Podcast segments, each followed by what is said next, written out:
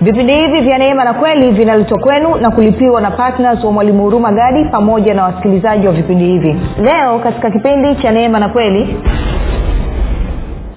Kwao neno la mungu linasema kwamba mimi nimebarikiwa ni tajiri.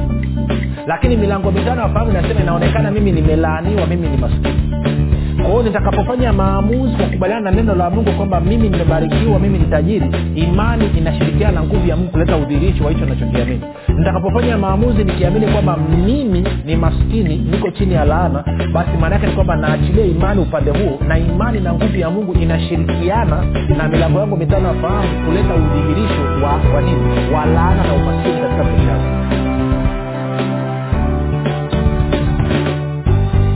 popote pale ulipo rafiki ninakukaribisha katika kipindi cha neema na kweli. Jina langu naitwa huruma gadi. Ninafuraha kwamba umeweza kuungana nami kwa mara nyingine tena ili kuweza kusikiliza kile ambacho bwana wetu yesu kristo ametuandalia. Kumbuka tu mafundisho ya kristo yanakuja kwako kila siku muda na wakati kama huu yakiwa na lengo la kujenga na kuimarisha imani yako wewe unanisikiliza ili uweze kukua na kufika katika cheo cha kimo cha utimilifu wa kristo. Kwa lugha nyingine ufike mahali uweze kufikiri kama kristo uweze kuzungumza kama kristo na kutenda kama kristo. Kufikiri kwako rafiki kuna mchango moja kwa moja katika kuamini kwako. Ukifikiri vibaya utaamini vibaya. Kama utafikiri vizuri maana yake ni kwamba uta, utaamini vizuri. Hivyo basi fanya maamuzi ya kufikiri vizuri na kufikiri vizuri ni kufikiri kama kristo na ili uweze kufikiri kama kristo unabudi kuwa mwanafunzi wa kristo na mwanafunzi wa kristo anajifunza kupitia vipindi vya neema na kweli tunaendelea na somo letu linalosema amini katika baraka amini katika baraka. Na na nimeshazungumza mambo kadhaa ya utangulizi. Kama ujaweza kusikia sehemu ile ya kwanza na ya pili na ya tatu nitakushauri uweze kufanya hivyo. Nimekuwa nikijitahidi kuzungumza vitu ambavyo ni vya kiutendaji zaidi na kwa maanao leo tutaongezea kile ambacho tulikuwa tumekizungumza hapo jana na kuonyesha sasa jinsi ambavyo imani na kuamini vinapoingia kazini kumbuka tu mafundisho haya pia yanapatikana katika youtube chanel yetu inaitwa mwalimu huruma gadi. Kwa hiyo unaweza kwenda ukatembelea pale. Lakini pia kama ungependa kupata mafundisho ya kwa njia sauti basi tunapatikana katika mtandao wa kijamii wa telegram.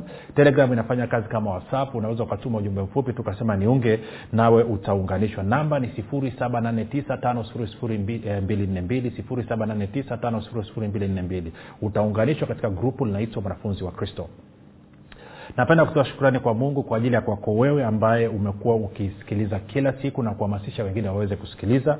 Hakika wewe ni mwanafunzi wa kristo. Mwanafunzi wa kristo ni nani? Ni mtu yeyote ule ambaye anakubaliana na mafundisho ya kristo na kusaidia kuyasambaza. Pia namshukuru mungu kwa ajili ya kwako wewe ambao umekuwa ukifanya maombi kwa ajili ya wasikilizaji wa vipindi vya neema na kweli kwa ajili ya kwangu mimi pamoja na timu yangu. Nasema asante sana kwa maombi yako. Maombi yako yanaleta tofauti kubwa sana na kwa sababu hiyo usiache pia namshukuru mungu kwa ajili ya kwako wewe ambao umefanya maamuzi ya kuwa patna wa vipindi vya neema na kweli. E, watu wanaofikiwa na hii injili wanaweza wasikujue lakini nakuhakikishia yesu kristo anakujua. In fact naweza kukuambia pia yesu kristo anakufurahia kwa sababu hakika umethibitisha kwa vitendo kwamba alichokilipia pale msalabani sasa kimekuwa halisi kupitia maisha yako. Kwao nikupe ongera sana rafiki. Ongera sana kwa uamuzi huo. Ongera kwa kubadilisha maisha ya watu. Ongera kwa kusababisha maisha ya watu yajae tabasamu maisha ya watu yajae ustawi mafanikio na zaidi ya yote kusababisha watu wazidi kumjua sana mungu pamoja na kristo ambao ndio uzima wa milele. Kwa nakupa ongera sana kwa kuweza kumsikia roho mtakatifu. Kawa nasikiliza mara ya kwanza na kukaribisha katika vipindi vya neema na kweli. Hapa tunakufundisha kufikiri kama kristo na wala sio kufikiri kama adamu. Kwa hiyo funga mkanda kaa mkao uweze kupata vitu ambavyo vitakusogeza hatua hadi hatua baada ya kusema hayo basi rafiki nataka tuendelee na somo letu. Kumbuka somo linasema amini katika baraka. Kwao tuliona katika galatia tatu nane kwamba bibilia inasema kwamba uh, kwamba habari njema ilihubiriwa kwa abrahamu kwamba watu wa mataifa watahesabiwa haki kwa njia ya imani. Na mstari wa tisa anasema kwamba basi wale walio wa imani hubarikiwa pamoja na abrahamu alikuwa mwenye imani. Na tukaona basi abrahamu alibarikiwa ili awe baraka na kupitia yeye jamaa yote ama watu wote wa duniani wabarikiwe. Vivyo hivyo mimi na wewe tuliozaliwa mara ya pili tumebarikiwa ili tuwe baraka na kupitia sisi jamaa zote za dunia wanatakiwa barikiwe na tukaona pia kwamba baraka inatenda kazi na utajiri. Na laana inatenda kazi na umaskini. Na kwa maana hiyo basi tukaona kwamba kabla ya kuzaliwa mara ya pili tulikuwa tuko chini ya laana tuko chini ya umaskini. Lakini baada ya kuzaliwa mara ya pili tuko chini ya baraka kwa hiyo tuko chini ya utajiri. Lakini kipi kitafanya kazi? Je ni laana na umaskini kwa upande mmoja ama ni baraka na utajiri kwa upande mwingine? Nini na kipi kinafanya kazi? Yote hiyo inaamuliwa na kitu kuamini. Sasa kabla ya kwenda kwenye kuamini na kuangalia jinsi ambao natenda kazi kuna vitu vichache nataka nivizungumze kwanza. Kumbuka eh, kipindi kilichopita tulikuwa tunaangalia swala la nuru. Nikakwambia kwa waibrania na jinsi ambavyo bibilia imeandikwa ama imeandikwa katika kitabu chao wanaita tanak e, maanaake ni kitabu cha kuanzia mwanzo kwenda mpaka kwenye malaki. Kwamba siku zote sisi binadamu tumeumbwa tuko sehemu ya dunia sehemu ya nchi kwa ajili ya kupokea. Kwao nchi kazi yake ni kupokea mbingu kazi yake ni kutoa. Mbingu inatoa nuru kwa maana ya kristo. Sisi huku chini ambao ni adamu tu, ama wanadamu tunapokea kristo kwa lengo la kumruhusu kristo e, awafikie watu wengine kupitia sisi. Kwa hiyo tukaona kwamba nia ya kupokea kwangu ikiwa ni kwa ajili ya kutumia kwa uchoyo kwa ubinafsi hicho nilichokipokea kinaharibika. Kama nilipokea utajiri kwa ajili ya kutumia binafsi huo utajiri unageuka unakuwa umaskini. Kama nilipokea baraka kwa ajili ya kutumia binafsi hiyo baraka inageuka inakuwa laana. Kama nilipokea nuru kwa ajili ya kwangu mii mwenyewe hiyo nuru inageuka inakuwa giza. Ndio utaratibu ulivyowekwa. Lakini nikipokea baraka ili niwe baraka then hiyo baraka inanitransform inanibadilisha mimi na kunifanya mimi kuwa baraka nikipokea utajiri na huo utajiri nikataa kuutumia kwa ajili ya kustawisha na kufanikisha wengine huo utajiri unanitransform unanibadilisha mimi na mimi nakuwa tajiri. Kwa lugha nyingine siwi kwamba nimekuwa nimepata utajiri lakini nakuwa ndo utajiri wenyewe. Tuko sawa? Kama nimepokea nuru kwa lengo la kuwapa wengine basi mi nakuwa ndio nuru wenyewe. Na, na hivi tunavyoona kwa mfano kama umekuwa ukinisikiliza uh, kila siku naleta mafundisho uh, tunaenda kwenye redio tunakwenda kwenye tuko kwenye mitandao ya kijamii kwenye youtube tunaweka mafundisho kila siku kwenye telegram tunaweka mafundisho kila siku kwenye podcast tunaweka mafundisho kila siku. Kwa hiyo chochote ambacho mungu amekuwa akinifundisha na mimi nimekuwa napokea huo ufahamu kwa ajili ya kuwapa wengine. Sijawahi kuwa mchoyo sijawahi kuficha chochote kile ambacho mungu amenifundisha. Wengine wanachaji kila kitu kwamba uwezi ukapata mafundisho yake mpaka umetoa hela lakini tumeyaweka wazi tuko sawasawa kwao napokea kwa lengo la kutoa. Na hata tunavyoandika vitabu kwa mfano kama kitabu hichi cha imani makini tumeandika kwa maana ya kwamba ili kupitia hii kwa wale watu ambao ni wachoyo ama ni mabaili wanaona kwamba mimi siwezi kutoa ila nikasaidia kazi ya mungu basi tunasema okay anasema mpaka nio nimepata kitu. Kwa hiyo tunasema okay moja tumwandikie kitabu ili atoe hela yake. Yeye awe amepata kitabu cha kumpa maarifa lakini na sisi tumepata fedha hii kwa ajili ya kusababisha wengine wafikiwe na injili tunakwenda sawasawa kwa hiyo lengo sote imekuwa ni kwamba unapokea ili kutoa. Sasa nikipokea alafu nisitoe inaleta shida. Ndio maana siishiwi na ufunuo. Kila siku nafundisha vitu vipya. Watu wanasema wengine nakumbuka mwaka elfu mbili na kumi na mbili nilivyokwenda redio upendo iko dar es salaam kwa wale wanaofahamu ni redio ya, ya kanisa la lutheran nakumbuka yule yule meneja masoko akasema sasa mtumishi kwao unataka vipindi vya nusu saa kila siku? Nikaambia yeye akasema na utakuwa na vitu vya kufundisha vya kuongea kila siku? Nikaambia yeye akashangaa akasema inawezekanaje? Unawezaji ukawa kila siku na kitu cha kuongea? Nikaambia subiri utaona. Kwa kama umekuwa ukinisikiliza umeona kwa nini. Kadi ninavyopokea na kutoa ndivyo ambavyo mbingu inazidi kumimina na kunipatia unaona hiyo kitu eh? lakini pia nimekuwa wakati mwingine labda tunafanya semina naweza nikachukua watumishi kutoka labda maeneo mbalimbali. Kwa mfano wakati mmoja nikachukua watumishi kumi na nne kutoka nadhani kumi na mbili walitoka mbea alafu wawili walitoka dar es salaam nikawasafirisha kwa gharama zangu mwenyewe ama gharama za huduma wakaja mpaka arusha.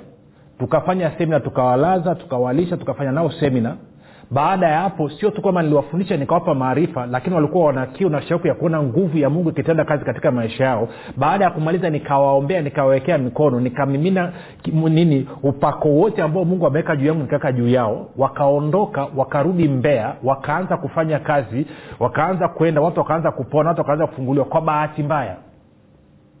Choyo ikawaingia wakaanza kugombana wenyewe kwa wenyewe. Nini? Maslahi ya hela. Nini? Maslahi ya umaarufu si kwa hiyo wakati nawawekea mikono na kuachilia upako ule watu wengine wanaogopa kuwafundisha wengine wanasema hii ni siri ya kazi siwezi nikakufundisha. Maanake anasema niki- huyu akajua sasa mi nitakuwa na kazi gani. Huo ni mtego wa ibilisi. Kama huo ni mtumishi unanisikiliza chochote ambacho mungu amekufundisha sirini nenda kafundishe watu. Upako wowote ambao mungu amekupa nenda kaachilie wapya watu. Ukifanya hivyo unatengeneza nafasi kwa ajili ya kupokea zaidi ndivyo ambavyo tulivyo. Ukifanya hivyo maanaake ni kwamba ule upako unaotoa maana sasa ule upako unakutransform utakugeuza wewe mwenyewe ndo utakuwa ni upako. Ukipita mahali huu upako sijukananyelewa mwanzo ulikuwa unakuja ili utoe. Lakini ukianza kutoa kwa watu maanaake ni kwamba unakuwa transformed na wewe mwenyewe unakuwa ndo upako wenyewe. Kwao utakaa usubirie tena usijui upako uje. No. Si, u, ulipompokea kristo upako wote huko ndani mwako lakini upako ili uweze kutoka kwenye roho yako uje kwenye mwili wako nafsi yako inahusika. Na nafsi yako natakiwa ifanye maamuzi ya kutoa. Kwa hiyo utakapoamua kuachilia huo upako ambao uko ndani mwako uweze kuwafikia watu huo upako una kutransform unabadilisha una nafsi yako na mwili wako na mwili wako unaanza kuwa ni chombo cha kuachilia upako kwa hiyo mahali popote ukipita una upako mda wote.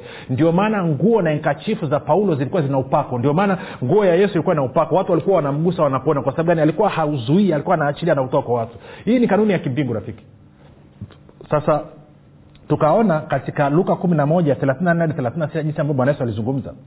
Anasema taa ya mwili ni jicho.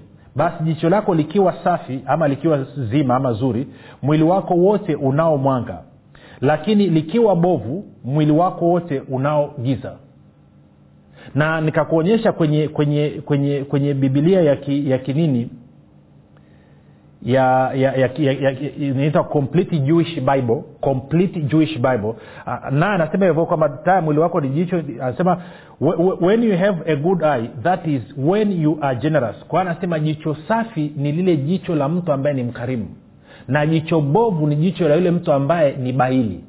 Kwa anasema ukiwa mkarimu mwili wako wote unajaa nuru ukiwa baili mwili wako wote unajaa giza. Na nikakupeleka kwenye matendo ya mitume e, ishirina sita kumi na ukaona kwamba paulo anatumwa aenda akahubiri injili kwa wayahudi na kwa watu wa mataifa kwamba waiache giza waelekee nuru waache nguvu za shetani na kuelekea nguvu ya mungu. Na kwa maana hiyo ninapokuwa mkarimu maana yake ni kwamba nasababisha mwili wangu wote ujae nuru na mwili ukijaa nuru nuru inang'aa gizani na giza alikuiweza kwa hiyo inamaana mwili wangu wote unapojaa nuru maanaake mauti inaondoka maana yake ni kwamba laana inaondoka maana yake ni kwamba magonjwa yanaondoka maanaake umaskini unaondoka mambo mabaya yanaondoka.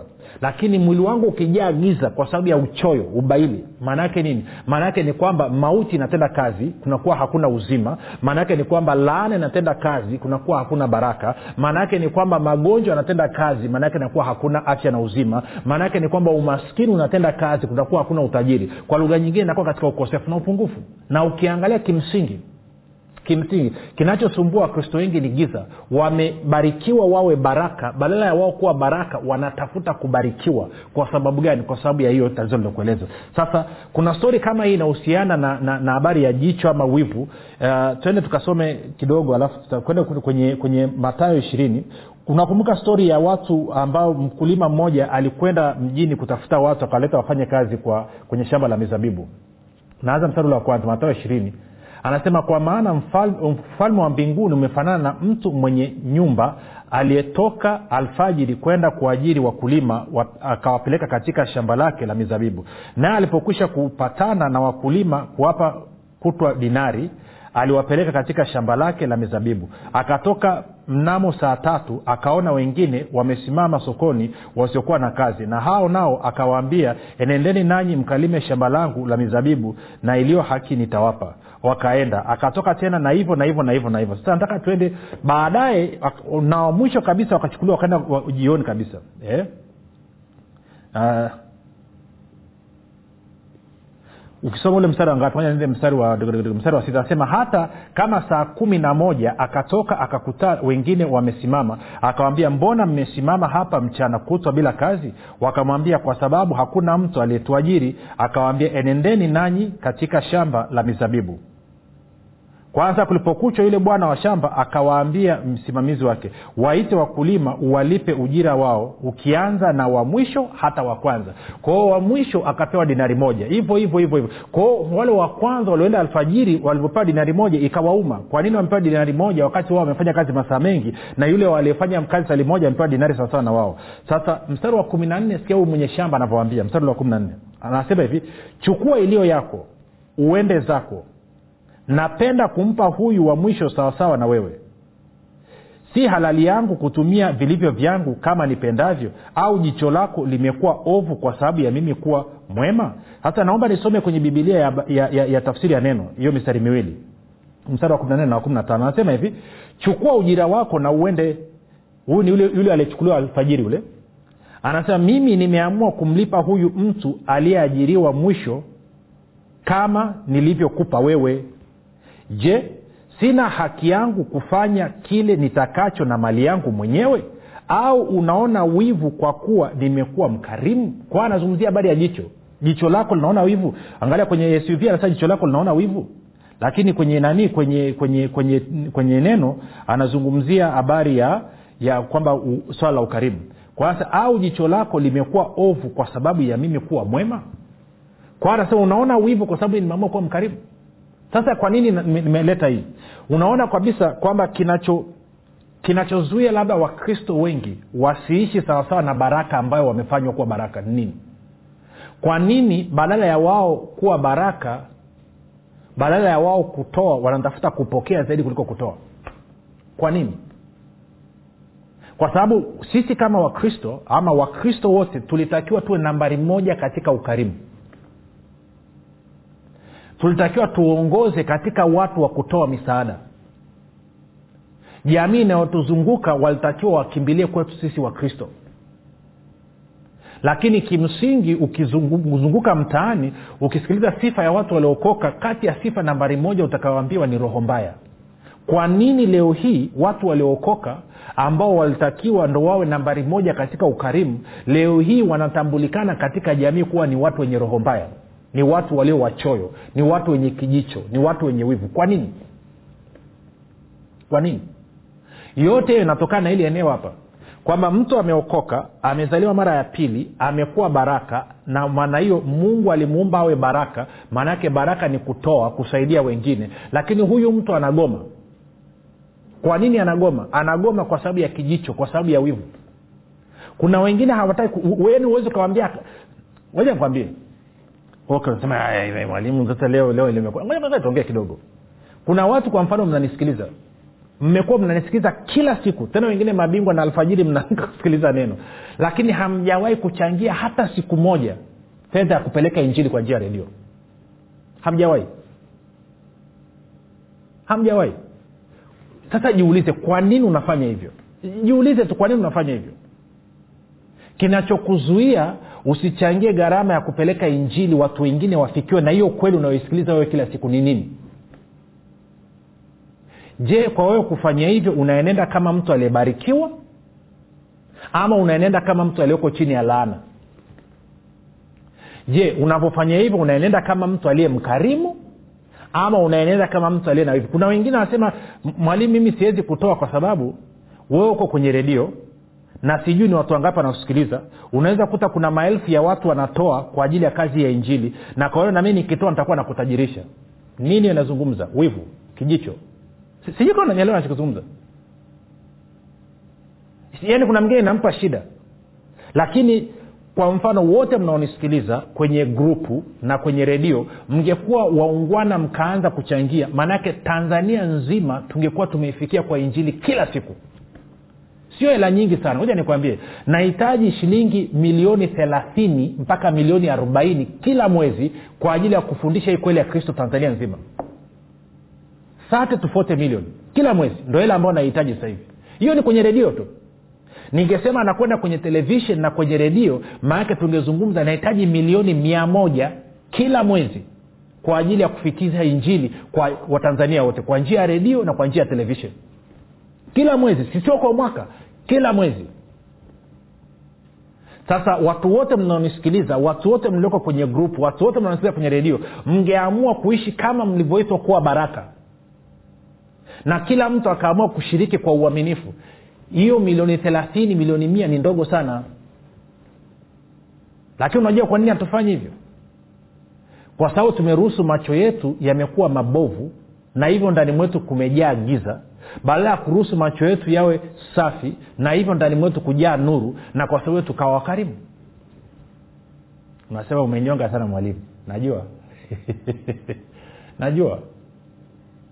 Si unajua moja kwambia kitu kimoja rafiki. Kuna wapendwa mimi nawafurahi kabisa. Kuna wapendwa wako ni waaminifu na wanaisikia sauti ya mungu wanafanya kazi. Tunatamani kufikia watu wengine. Tunatamani kufikia watu wengi zaidi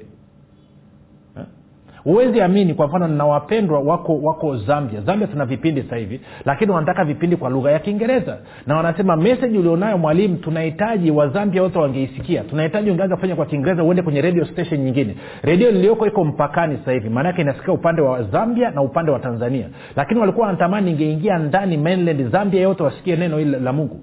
Na kwenda kwenye redio zote ya nani zambia maanake ni fedha inahitajika. Sijui kama nanyelewa na ili yote yawezekane maanake ni kwamba mungu anatafuta watu ambao wako tayari ambao atapitisha fedha kwao ili watu wengi zaidi waweze kufikiwa. Lakini shida ni kwamba kila akija kwa watoto wake watoto wake ambao aliwabariki wawe baraka. Wamebarikiwa kweli ndio lakini wamekataa kuwa baraka. Wamechagua kuwa nini? Wamechagua kuwa laana. Sasa turudi kwenye galatia tatu. Nadhani nimezungumza sana vya kutosha. Tena galatia tatu sasa mstari ule wa nane. Unasema umenyonga leo mwalimu saa zingine inabidi tuambiane ukweli jamani wapendwa katika bwana. Eh? nikuulize tu kinachokuzuia uwe kuwa mkarimu na kuhakikisha injili inakwenda ni nini? Kwa sababu sio mungu anayekwambia usitoe. Na wala sio mungu anayekwambia hauna uwezo akisema hivyo ni mwongo kwa sababu yeye amekubariki amekuwezesha kwa uwezo wote wa kiungu. Kwa hiyo anayekwambia kwamba usitoe ni ibilisi anayekwambia usiwe mkarimu ni ibilisi na wengine hamjui tu ni kwa sababu mko nje amko labda karibu katika huduma. Uuliza watu waliokutana na hii huduma wa, waulize ukarimu waliokutana nao ambao tunaofanya katika hii huduma. Utashangaa. Utashangaa. Sehemu yoyote tunayokwenda kuhubiri kufundisha injili kufanya hatui mzigo kwa mtu yoyote. Never. Kwa nini? Kwa sababu tumeamua kuwa wakarimu na hivyo tumejaa nuru. Satuende kwenye wagalatia tatu naona imetosha hiyo. Unasema du nataka kuzima redio usizime rafiki. Na kueleza kwa upendo. Sasa wagalatia tatu nane. Anasema hivi na andiko kwa vile lilivyoona tangu zamani kwamba mungu atawahesabia haki mataifa kwa imani lilimhubiri abrahamu habari njema zamani kusema katika wewe mataifa yote watabarikiwa sasa hapa anazungumzia haki inayopatikana kwa imani. Haki inayopatikana kwa imani twende kwenye warumi sasa moja kumi na sita hadi kumi na saba. Anasema hivi. Nisome kwenye tafsiri ya neno. Anasema mimi siionee haya injili ya kristo kwa maana ni uweza wa mungu uletao uokovu kwa kila aaminie. Shika neno aaminie. Anasema kwanza kwa myahudi na kwa myunani pia. Kwa maana katika injili haki itokayo kwa mungu imedhihirishwa ama haki ya mungu inadhihirishwa haki ile iliyo kwa njia ya imani hadi imani. Kama ilivyoandikwa mwenye, mwenye haki ataishi kwa imani. Nikirudi kwenye suv huo mstari wa kumi na saba anasema hivi. Anasema kwa maana haki ya mungu inadhihirishwa ndani yake toka imani hata imani kama ilivyoandikwa mwenye haki ataishi kwa imani kwao anasema mwenye haki ataishi kwa imani. Kwao anavyosema kwamba habari njema ilihubiriwa kwa abrahamu kwamba watu wa mataifa watahesabiwa haki kwa imani kwa lugha nyingine anasema kwamba watu wa mataifa wataanza kuishi kwa imani. Kwao anavyosema mwenye haki ataishi kwa imani rafiki sio pendekezo. Na amerudia sentensi hii katika abakuki mbili nne amerudia katika wagalatia tatu kumi na moja na ameirudia katika waibrania kumi thelathini nane. Anasema mwenye haki ataishi kwa imani. Kwa lugha nyingine ni kama vile unasema kwamba samaki anaishi katika maji ng'ombe anaishi kwa kula majani. Hiyo ni statement of fact. Ndio kiswahili chake sio tunaita nini? Yaani ndivyo ilivyo. Kwa hiyo ina maana wewe ulizaliwa mara ya pili wewe unaishi kwa imani kila siku. Edha unajijua ama ujijui muda pekee ambao unakuwa hauishi kwa imani ni pale ambapo umeingiza shaka. Na nakuhakikishia ni mara chache mno unakuwa umeingiza shaka. Maanake ukiingiza shaka moja nikuashi kinachotokea. Unavyoingiza shaka kwenye kile ambacho neno la mungu limesema maanaake ni kwamba badala ya kufanya maamuzi kwa kukubaliana na neno la mungu ile shaka inakusababisha ufanye maamuzi kwa kukubaliana na milango mitano ya fahamu. Kwao imani yako inaama kutoka kwenye kufanya kazi na neno la mungu inageuka inaanza kufanya kazi na milango yako mitano ya fahamu. Kwao kwa lugha nyingine imani yako inafanya kazi masaa ishirini na manne. Sasa ndio maana nikaandika kitabu cha imani makini kama hauna imani makini na kuhakikishia kuna mambo ambayo yanakuua kuna mambo ambayo yanakusababisha unakuwa mgonjwa. Kuna niseme hivi imani yako ndio inayokusababisha wewe uwe mgonjwa wewe uwe masikini wewe ukae kwenye vifungo vya ibilisi. Ni imani yako sio kitu kingine chochote. Na nimeeleza vizuri sana katika kitabu hichi kama ambavyo nitakueleza katika vipindi hivi vitatu vilivyobakia. Kwa hiyo anasema mwenye haki ataishi kwa imani. Sasa imani hii inaweza nikaiachilia ikatenda kazi sawasawa na neno la mungu ama imani hii nikaiachilia ikatenda kazi sawasawa na milango mitano ya fahamu. Kwao neno la mungu linasema kwamba mimi nimebarikiwa ni tajiri. Lakini milango mitano ya fahamu inasema inaonekana mimi nimelaaniwa mimi ni maskini kwao nitakapofanya maamuzi kwa kukubaliana na neno la mungu kwamba mimi nimebarikiwa mimi ni tajiri imani inashirikiana na nguvu ya mungu kuleta udhirishi wa hicho nachokiamini nitakapofanya maamuzi nikiamini kwamba mimi ni maskini niko chini ya laana basi maana yake ni kwamba naachilia imani upande huo na imani na nguvu ya mungu inashirikiana na milango yangu mitano ya kuleta udhihirisho wa, wa nini? Wa laana na umaskini katika maisha yangu. Kwao wewe kila siku unaishi kwa imani. Ndio hayo yote ulionayo matokeo yake ni matokeo ya imani yako. Sijukananyelachokizungumza rafiki. Ndo anasema kwamba mwenye haki ataishi kwa imani. Kwamba ukiishi kwa imani hiyo imani yako litakiwa itende kazi katika baraka. Na sio itende kazi katika laana. Na wengi tumechagua kwamba imani yetu itende kazi katika laana baada ya kutenda kazi katika baraka. Kivipi? Kipindi kijacho. Jina langu naitwa huruma gadi. Yesu ni kristo na bwana. Tukutane kesho muda na wakati kama huu Lord.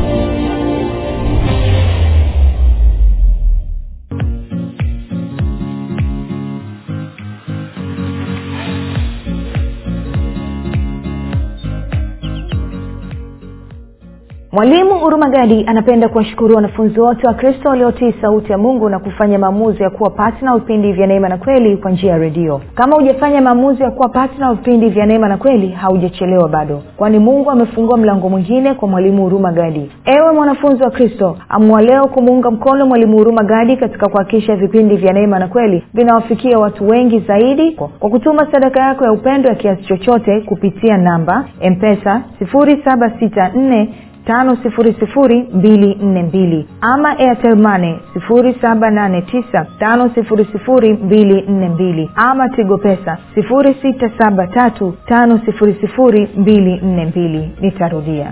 Mpesa namba